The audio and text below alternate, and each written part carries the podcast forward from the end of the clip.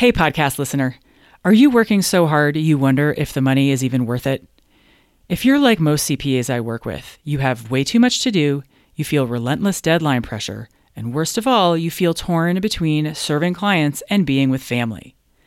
What if I told you you could work a 40 hour week without losing a dime? I know it sounds impossible, but my Down to 40 Hours CPA Mastermind is designed for CPAs just like you who want to get their lives back. Down to 40 Hours CPA Mastermind is launching soon. In it, you'll learn how to start getting your time back week by week, make your workload manageable while still bringing in plenty of revenue, what to put in your packages and how to price them, and so much more. Don't leave your future to chance. CPA Mastermind will get you on the sane, profitable path you've been searching for. With unlimited coaching, your success is guaranteed. Go to GeraldineCarter.com to learn more. Dates, times, pricing, it's all there. As soon as I started to identify influencers in the industry and where people hung out, they were so hungry for somebody who was coming to them with accounting and uh, bookkeeping information and willing to answer their questions Uh, they just it was just like they sucked me up. Welcome to epic business growth for cpas my name is geraldine carter founder of she thinks big coaching. This is the place to be if you're a cpa who wants to grow your accounting practice. Weekly episodes are full of strategies and action steps that create a clear path for growth without working harder. Time to get inspired and grow your business. My guest today is cyndi thomason of bookskeep Cyndi is the author of the best selling book Profit First for e commerce sellers. She's a mastery level certified Profit First professional and the founder and president of Bookskeep. Cyndi devotes much of her time speaking at various events such as ASD Market Week, SellerCon, ProfitCon, and other industry events. She is a regular contributor to the Private Label Insider, Inventory Lab, and eComEngine blogs and newsletters. Her company consists of a virtual team located across the United States, providing bookkeeping and profit first consulting services to e commerce clients all over the world. I wanted to interview Cyndi to ask about her experience of differentiating herself in the marketplace and niching down. Like so many things in life that are difficult to learn or do, once you know how to do it or have done it, it seems easy and you forget what it was like before you knew how to do the thing. And it can be that way with niching down. Once you've done it, you forget what it was like to be in the headspace of knowing you should do it, but feeling resistant to actually putting the process in place. So, Cyndi and I are going to talk about her process of niching to e commerce now that she is on the successful side of it. Before that, though, I want to insert two things. The first is an email from a listener named Ellen who wrote me something that just about blew my doors off and completely made my day. I would take it a step further and say that Ellen's email to me repositioned how I view myself because now I see myself through her eyes. And here's what Ellen wrote Geraldine, I am loving your podcast so much. It is gold. It is up there with my favorites, Tim Ferriss and Brooke Castillo. It gets my creative brain popping each time I listen. I especially love the episode you did where Dr. Sabrina Starling coached you around your own challenges around hiring. That was so brave to be vulnerable and open up for us all to hear. It's one thing to be interviewed about something you have mastered. It's very scary to be open about something you wrestle with. Thank you for sharing your ideas and keep up the great work. Thank you, Ellen, for that. And I do just want to comment on that and say that yes, it is vulnerable to be open in that way. And I had a feeling, you know, I had an inkling when I asked Dr. Starling to come on um, the podcast and coach me. I had a feeling I knew what I was getting myself into. And what I've learned in my life is that anytime that I open up and I share in, a, in an authentic and vulnerable way, that people respond to it so favorably and yes, it's scary. And yes, I feel like I just want to crawl out of my skin sometimes. But I know that there is real value in it for people. So I'm happy to do it. And because I've heard from you, Ellen, on this one, I will find a way to incorporate some more of that. The second thing is that my ebook, Six Easy Steps to Double Your Revenue, is available for you to download. Should you be interested in doubling your revenue? If you are, you can find it at shethinksbigcoaching.com. So, without more preamble, here is Cyndi Thomason of Bookskeep. Cyndi, welcome to the Epic Business Growth for CPAs podcast. Thank you, Geraldine. I'm glad to be here. Yeah, I'm glad to have you here.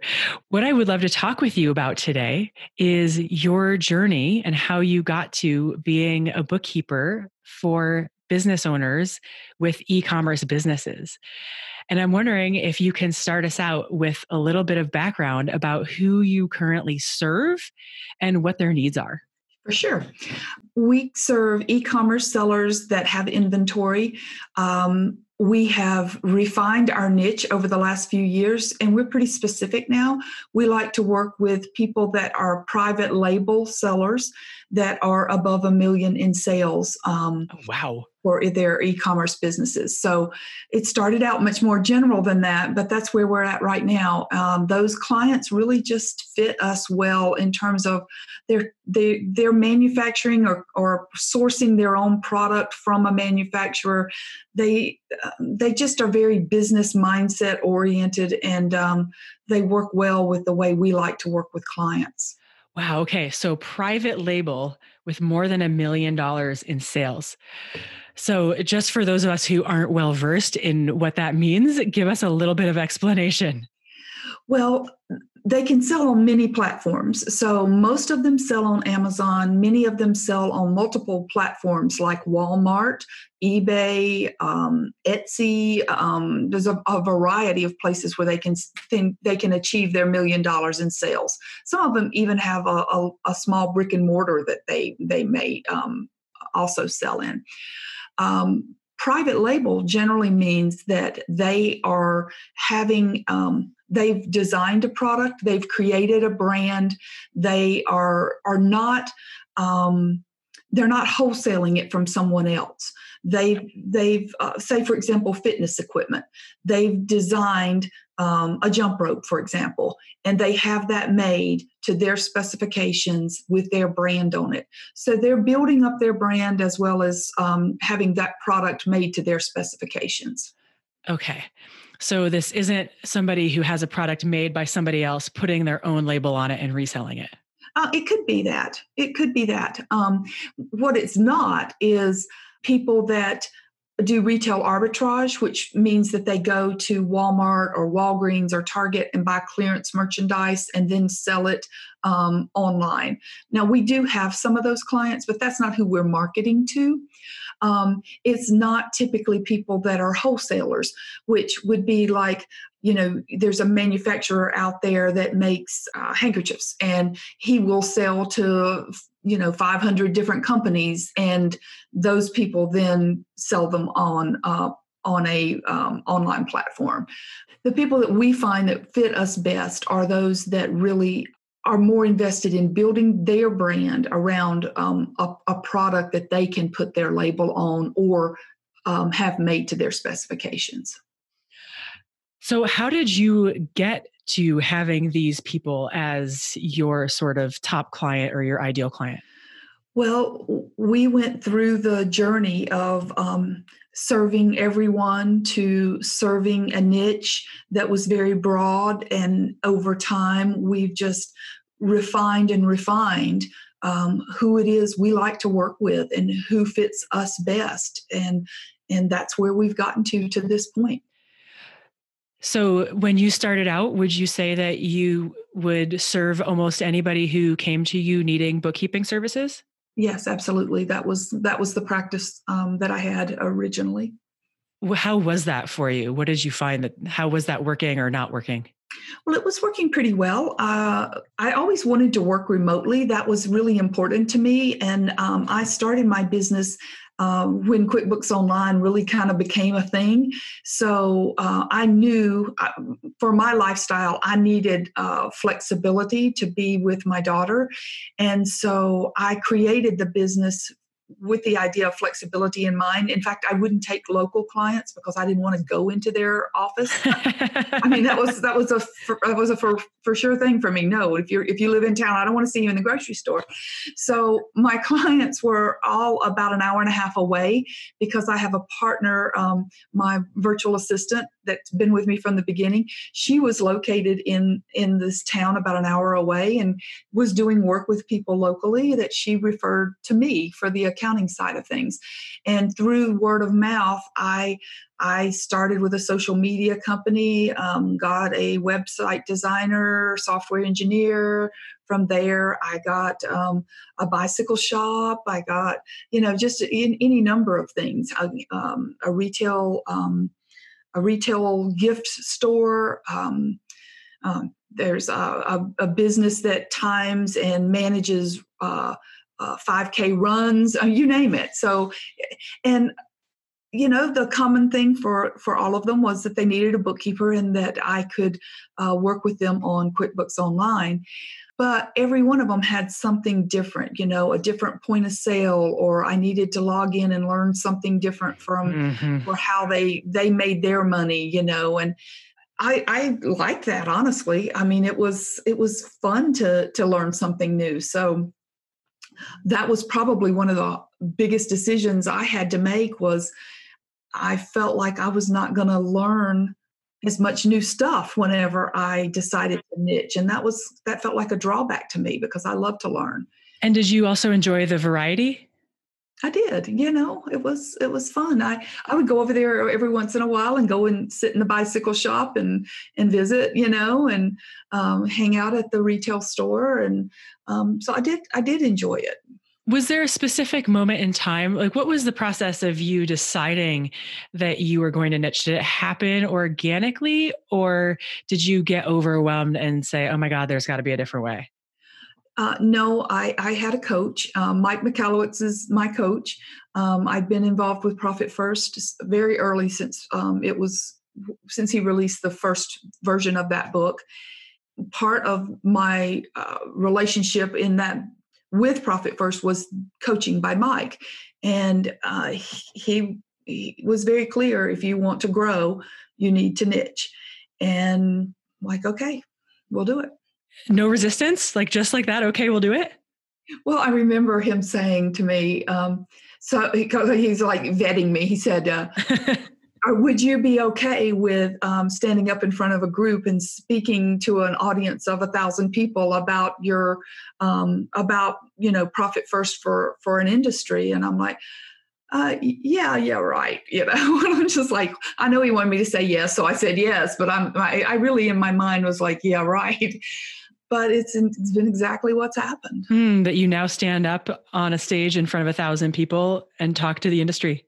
Yes. Wow. And I love it. Yeah. Uh, wow. So, to what extent were you aware of the idea or concept, even of differentiating yourself in the market by niching down?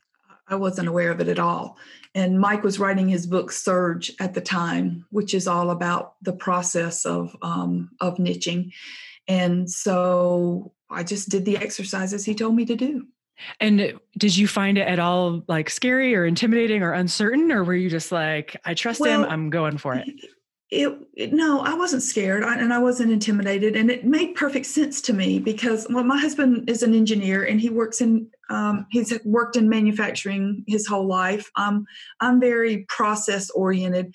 It just made sense to me to think about you know that old saying of you can be all things to all people um, but really and i don't remember the rest of it i just knew you couldn't do it. I just knew that um, to develop a business i knew i had to, to have processes and i i knew as much as i love learning new and different things it didn't facilitate creating processes in the business. So that was i understood that from the beginning. I also understood that you know there was really no limit to to a market for me if I wanted to work virtually. And that was a that was a definite i definitely wanted to work virtually.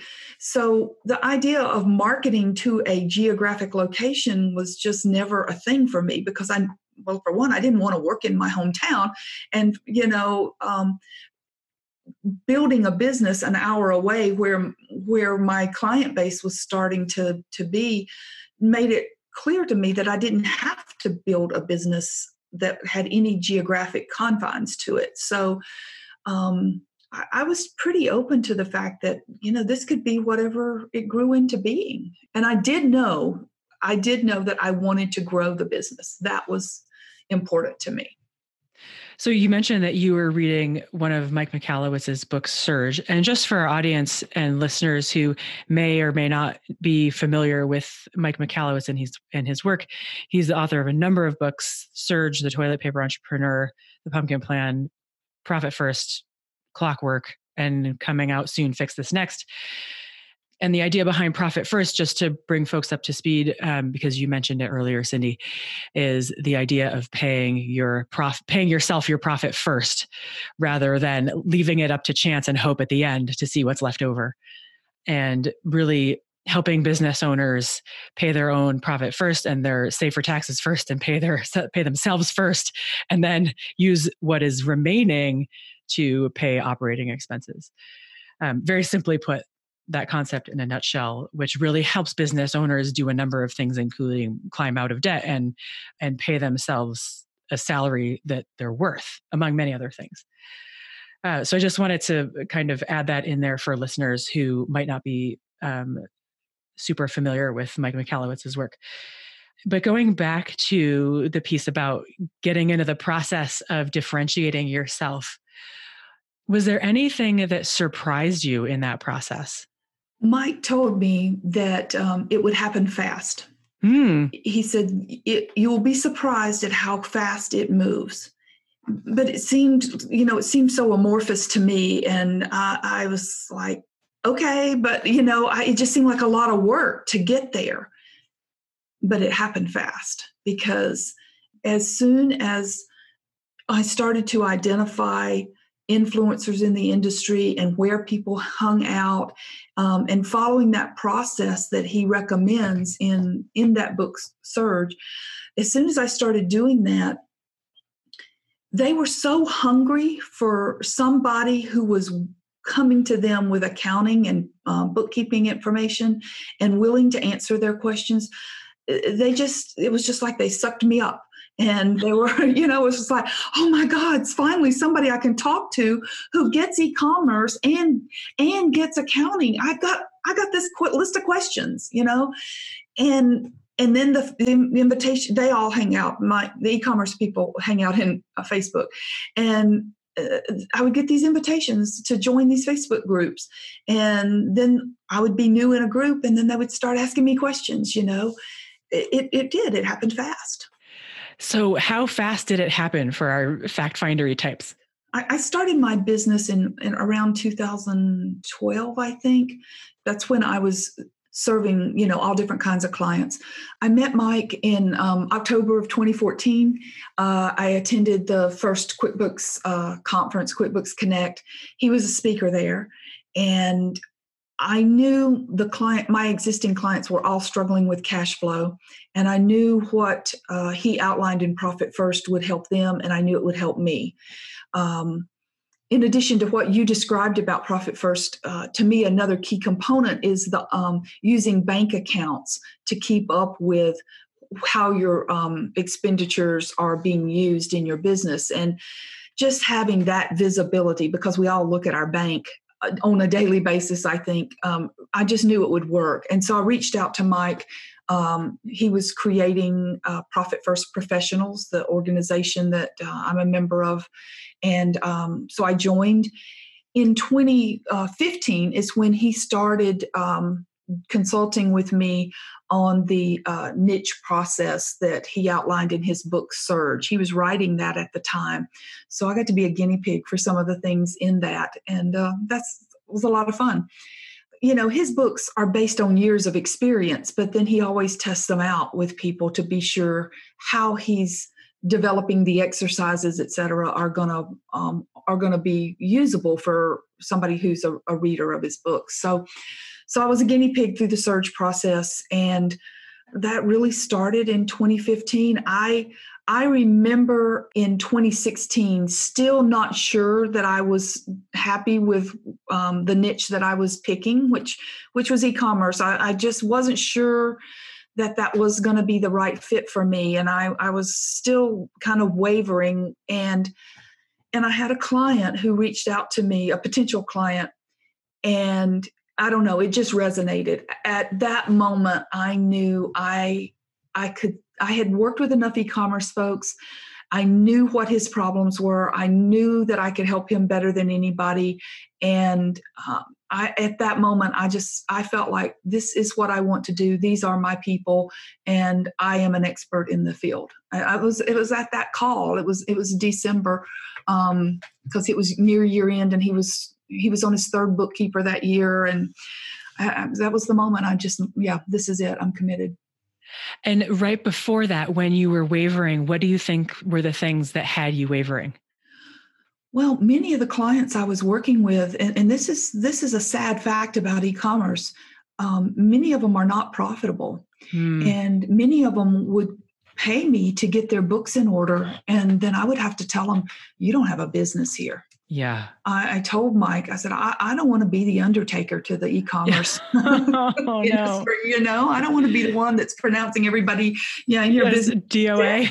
You know, I just like, that was depressing to me. Yeah. But I started to see that there were some folks out there that um, had more of a business sense that were making it work. And there was lots of opportunity and it felt like something I could really get into and enjoy. Okay. So it was it was seeing that while there were some that were perhaps dead on arrival, there were enough or some that were profitable or could be profitable with the right expertise and guidance. And that for you, I mean, you need to have a, a viable business. Yeah, exactly.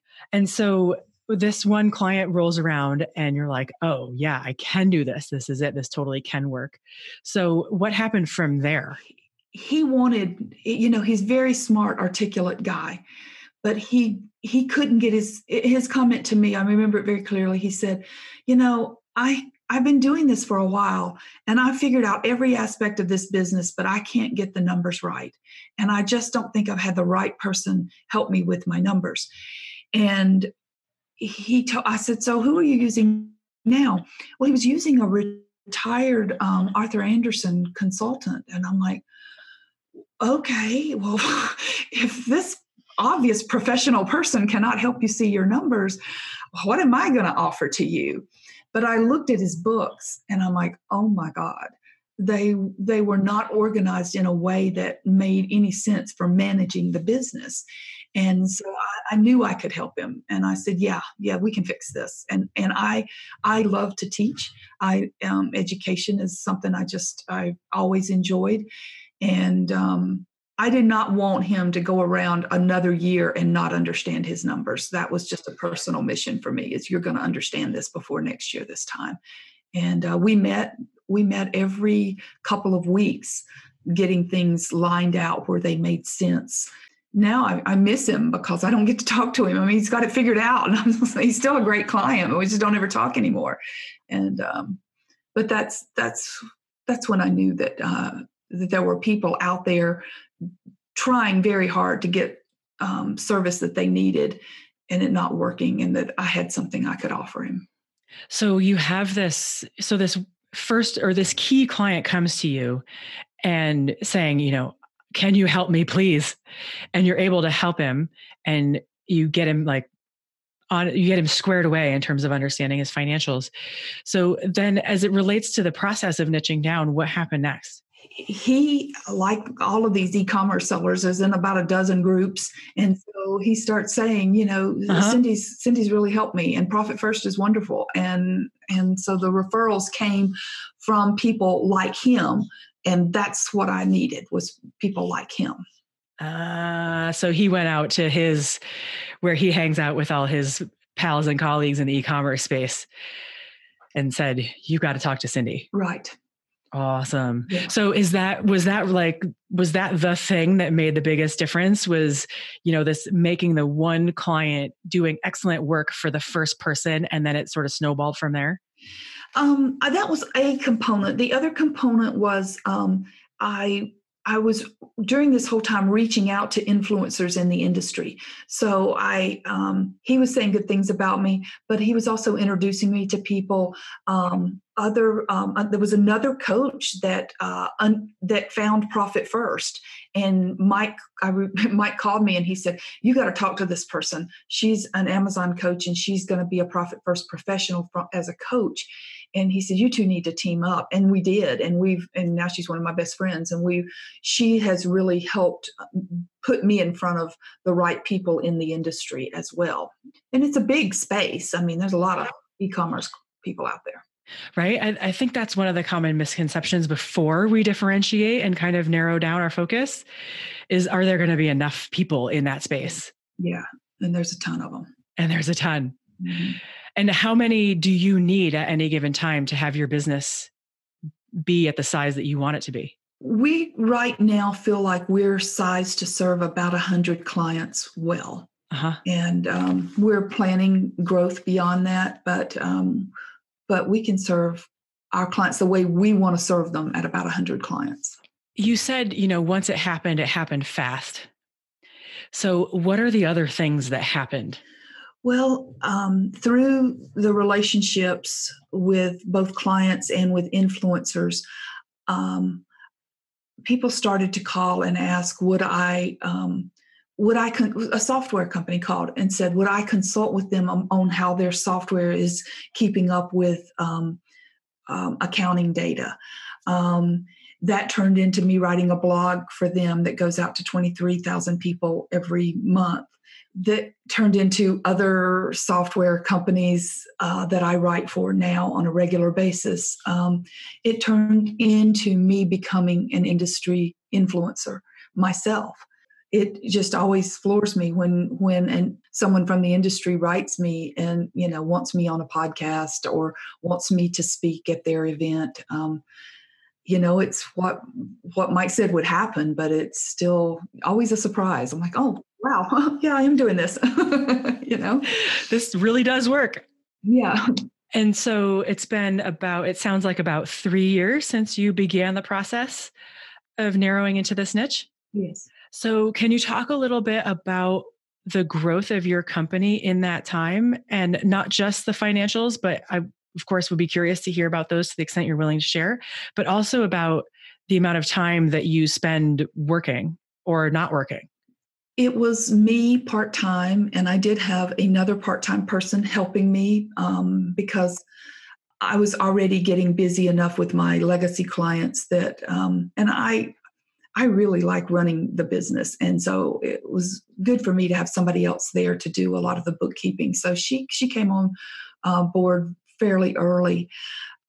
I don't know. We were part time. I think that first year, maybe we were at seventy thousand. Um, in income. Once we started niching, um, it, it, grew very quickly. And my husband joined the business. Uh, it's going to be, I think, it's going to be about three years now. So he was coming. He was joining. He joined the business about the same time. He was he was doing um, he's a turnaround specialist for industry and he was traveling all the time. And uh, one of the business he turned around uh, sold at the end of the year. And so i asked him would he help me with the um, year end stuff before he took on another project? Because we had really grown and year end is such a busy time. And so he helped with that and then realized you know he's always had p&l type of responsibility and knows finances. So he said, you know, I'd really kind of like to stay home and and do this for a little while. So we we figured we could make it work with the business growing like it was. We have grown probably 35 or 40 percent every year in in our revenue, and profit has been a little bit more aggressive than that. I don't I don't have that number right at the top of my head, but um, uh, we have gone from uh, me and another person part time to um, there's a team of um, 17 of us now 17 yeah. Oh, my, now they're, oh God. they're mostly very part-time um, uh-huh.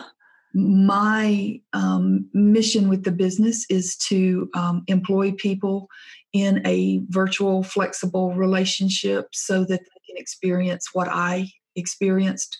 Oh, you know, my business was created to give me flexibility in uh, to be there with my daughter and i wanted to create that same thing for other people. And so i have people that work very part-time that are caring for twins or elderly parents or you know um, kids in school whatever. And so most of our workforce does work um, you know they, they typically have on the, the neighborhood of about 10 to 12 clients that they serve. And um, but it's a, it's a very part-time model where they get to do the other thing that their life calls on them to do at this time too. And there's, um, I was going to say that our leadership team is um, uh, five. There's five of us on the leadership team at this point, and um, and we are we're all full time. Compared to before you started this process of niching down, where would you say in general your stress levels are? Well, it's, it's, a real different lifestyle. Um, you know, now the business supports me and and our whole family, and whereas before it was a sideline thing, and uh, it just afforded me the opportunity to be there for my daughter. I don't know. I'm not a. Uh, I mean, I have my moments of stress, but I don't live in stress. So uh, I've never felt like I was lived in a stressful situation either way. But I will say I I absolutely love growing a business. And so my fulfillment level is much higher now than it used to be. Oh, interesting. Maybe that's the opposite of stress. I don't know, but that's that's what I that's what I appreciate about it. That you find it that this process is much more fulfilling than it was just a few years ago. For sure. I feel like I get to grow in so many ways and I get to I get to create this business that helps it, it helps our clients, but it I, will be honest, I get to create this business that for my employees that um, solves what I think. You know, I think society puts people in a really hard place sometimes with having to work and having to take care of families, and I feel like I ha- I get to to offer people a chance to keep their mind and and keep keep one foot into this professional realm while they also take care of some other aspect that's really important for them. And a, a, friend of mine, you know, Dr. Sabrina, she told me one time we were talk we were talking about this. She she said, Cyndi, you hire um, when you hire someone, it's an answer to a prayer for them. And I'm like, yeah, that's exactly it. And that's when I hire somebody, I know I'm I'm going to make their life better. And that that for me is what this whole process has allowed our business to become. And I, I just love that. Mm, oh, I love that too. Um, and I just want to add in there, you mentioned Dr. Sabrina Starling. She's the author of How to Hire the Best in the Business Psychologist. And she was on this podcast back in the early 50s for listeners who want to go back and listen to that episode. And she did, she coached me. I let her coach me on my podcast, oh. which was only moderately terrifying um, to reveal all the mindset issues that I have around hiring. so, you want to see Geraldine exposed, go back and listen. and and um, eh, there's something really touching about what you say in the part about fulfilling and that yes you help the clients but almost more importantly to your heart if you will is the is the people who work with and for you whose lives you change because now they're able to like you say keep a foot in the business in the sort of intellectual thinking engaged in that way while also being able to to take care of their families and which isn't really an option for many other full-time situations. That's right. Okay a couple more questions before we head in the direction of wrapping up what did your top clients say to you that they wanted that was unexpected? They they needed financial liter- literacy um, education. I just assumed if you're making a lot of money on, uh, you know, if you're if you're a seven figure business, you're doing something right. You know that don't that didn't just happen. So it really surprised me um, that they they did understand the numbers. It just blew my mind. That that surprised me. That is an upcoming episode unto itself. that you know, so many six and seven figure business owners who I talk to still have uh, lack significant lack of clarity around their own numbers. Yeah, interesting. And how easily we forget once we understand our numbers, what it was like before we understood numbers, right? It's like once you know how to ride a bike, you forget what it was like before you knew how to ride the bike. Yeah. And then we just go on as if everybody knows how to ride bicycles and they don't. Right. And, you know, I think it's a real um, professional hazard for us. Um, we, when we get this level of proficiency of you know i mean whether you know it's accounting training or however we got to the point of really understanding financials um, we just assume that it's easy for everybody and we we tend to not value it anymore. And right. you know I, and i've i've been in that trap too. I'm like well yeah but i you know everybody knows this. Well no they don't you know and it's a real value to them to to it for it to be put in terms that they can get their head around you know? I, I, I had to i had to learn that because I was just like, well, everybody knows this, you know, but they don't. You know? No, they don't. It's a whole other language. And in fact, now I'm reminded that I think I just recently did an episode on this. I'm forgetting where it's going to air in terms of the order of this conversation. I think it already aired. Um, it will have already aired. But so I speak French and Spanish and my uh, my mom is French and grew up. Uh, I grew up with her speaking French to both me and my brother. And when we go back to France to visit my family, and now my husband and my kiddos come along, and I have many moments where I turn and talk to my husband in French, though he does not speak French, and I'm talking to him blathering like full, you know, 20 miles an hour, and a minute in, three sentences, 20 sentences in, he looks at me and he's like, uh, English, please. right. Yeah. And our clients, your clients, like you just hop right into CPA speak. It's you're so fluent with it, you forget that people have no idea when you're talking EBITDA. They're like, EBITDA who? EBITDA what? EBITDA, EBITDA, EBITDA, yeah, you know? Exactly. Exactly. And it's, we have to bring our, and I say we, because I also have um, business owning clients who are not CPAs. We have to bring ourselves back and be like, okay, tell me where I lost you. Like, tell me what you know, what don't you know, where did I lose you? what do you need to understand yeah and being able to give them an analogy that they can relate to helps so mm-hmm. much you know that's i mean it's among the most important things because i think so many cpas forget that when their clients arrive opposite the desk or in your case virtually on screen that they're like a little bit deer in headlights and perhaps not wanting to reveal to you that you might have lost them yeah yeah yeah because it makes them look like they don't know what they're doing Right. Yeah. And who wants to look like they don't know something? exactly. We we all got that treatment in school. We learned that lesson. right. Get called out in front of the class yeah. for getting a B minus. You just shake your head and nod.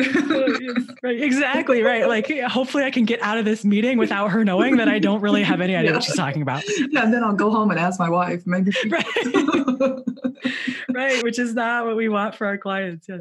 Yeah, so now that you're, I mean, you're now almost four years past this sort of turning point on this journey of differentiating yourself as somebody who specializes in e-commerce we have to you know this is great that we just had that little segue there about forgetting that other people don't know this stuff but there are cpas accountants and bookkeepers who don't know this. They don't know how much easier it is on the other side right? So if we were to put ourselves in their shoes and go back to where they are now sort of pre really deeply appreciating the value of differentiating themselves what advice or tips do you have for them you know the the niche process um, for me was about finding a client base that I could relate to.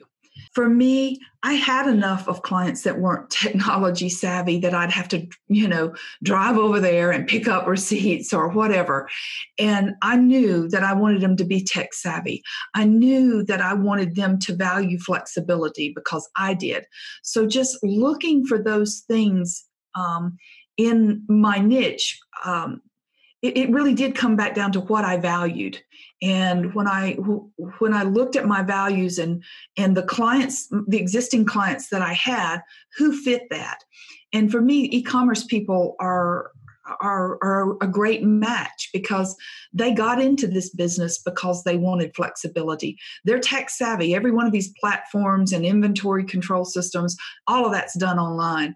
So, all of the things that um, make that work for me work for them and so so that's one piece is find somebody that kind of lines up with what it is how you like to work and, and your values around work um, the other thing is um, you don't have to. I've still got some of my legacy clients uh, you know they're like wonderful friends you know?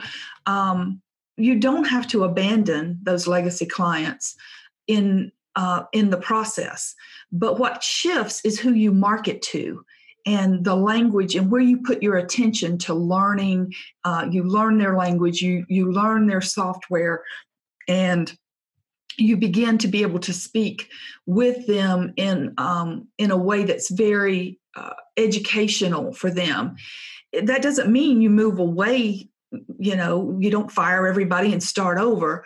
You just over time things happen. People move. Your clients close their business for retirement. Things happen. So there will be attrition that will start to slow down uh, the time you spend with legacy clients.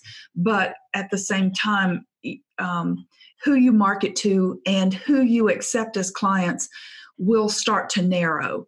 And that didn't happen all at once it just over time yes i was still getting referrals from from my legacy clients and i would still take them but then there was a day when we just looked at it and said we don't need any more um, clients that are kind of outside our system. These systems are working. We're training our people. We just don't want to be outside of that anymore. Yeah, we're going to keep these that we have, but we're not taking anybody new. Um, and the first iteration of that was we're not taking anybody new unless they're an existing client that's opening a new business, you know, and then we'll take their other business on. We're just it's too much of a strain for our processes to to help them. So we just don't take them at all anymore. I love that. The two things, the value pieces is, you know, who you like to work with and who lines up with your values. So it's easy for you as a person. You'll connect. Yeah. Yeah. And then this other piece that you don't have to abandon, right? Your current clients, but that it's a process that over time, you just kind of let the old ones attrition away over time, say yes to the ones who go inside the system. And then at some point, the system runs so well that there's very little and there's no incentive to bring on somebody who's outside the system. Sort of protect the process. Right. I remember it was a big it was a big day for us when we were revising the website and I took off the only marketing is on is for e-commerce people now. And whenever mm. whenever i took that crutch off of you know you know service businesses because I, I, had it kind of vague for a while. Yeah. I'm like nope I, we're committed. We're we, it's only e-commerce and we took it off. What happens is um, as as we talked about in the very first part of the um, conversation um, now you get narrower and narrower in your niche. And I I still have clients that are retail or online arbitrage or wholesale. Um, still have some legacy clients, but who I market to and who we let through the screen to accept as new clients are those private label clients of a million or more. I love that. This has been so great. So I have one more question for you. And that is, you know, this conversation has been mostly rear facing. And what I'm wondering is if we turn around and we face forward now, what do you see that you are excited about creating in your future? I'm uh, announcing next week to my team a restructured um, team uh, its structure. We are bringing a uh, person on that uh, has worked with the team for a while as a contractor. He's going to have more of a role um, in helping us transition to provide more advisory services. He's been providing those advisory services, doing profit first uh, consulting and coaching.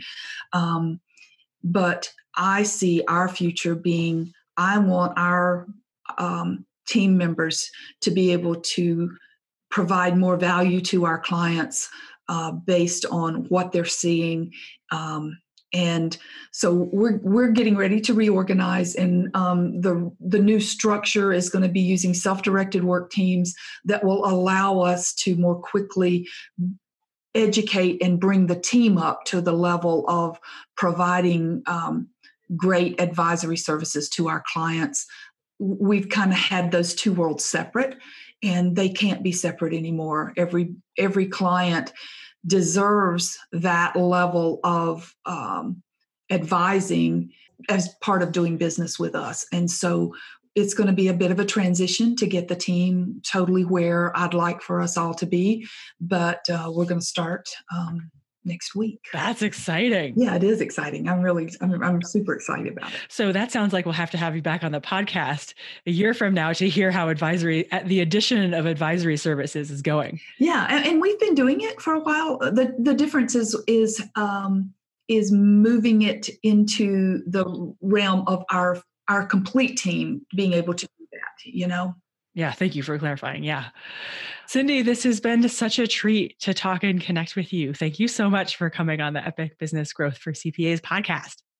I've enjoyed it, Geraldine. You know, we, we get so head down into doing things. It's kind of nice to think about where, you, where you've come from. So it's been nice for me looking backwards a little bit. I appreciate the opportunity. Thank you so much, Cyndi, for coming on the podcast. There was so much to love in that conversation. But what stood out to me was her recognition that even seven figure business owners can have a murky understanding of their financials, and just how important it is to know where your clients are when it comes to their level of business financial literacy. I also really appreciated the part about finding clients whose values overlap with yours and with whom you connect.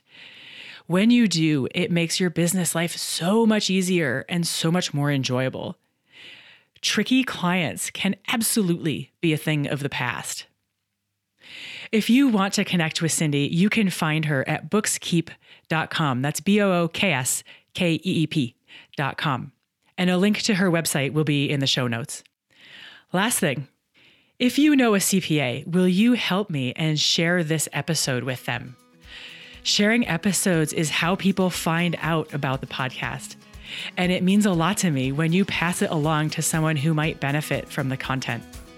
When you share an episode, you look good because you're helping someone. They win, they get something of value, and I win because I get more listeners. So when you share an episode, we all win.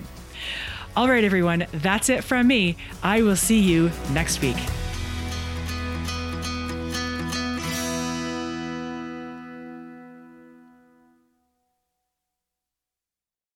Hi again. Would you rather spend your weekends outside playing or at your desk? In Down to 40 Hours CPA Mastermind, we put an end to overworking while maintaining revenue. Go to GeraldineCarter.com to learn more. Dates, times, pricing, it's all there.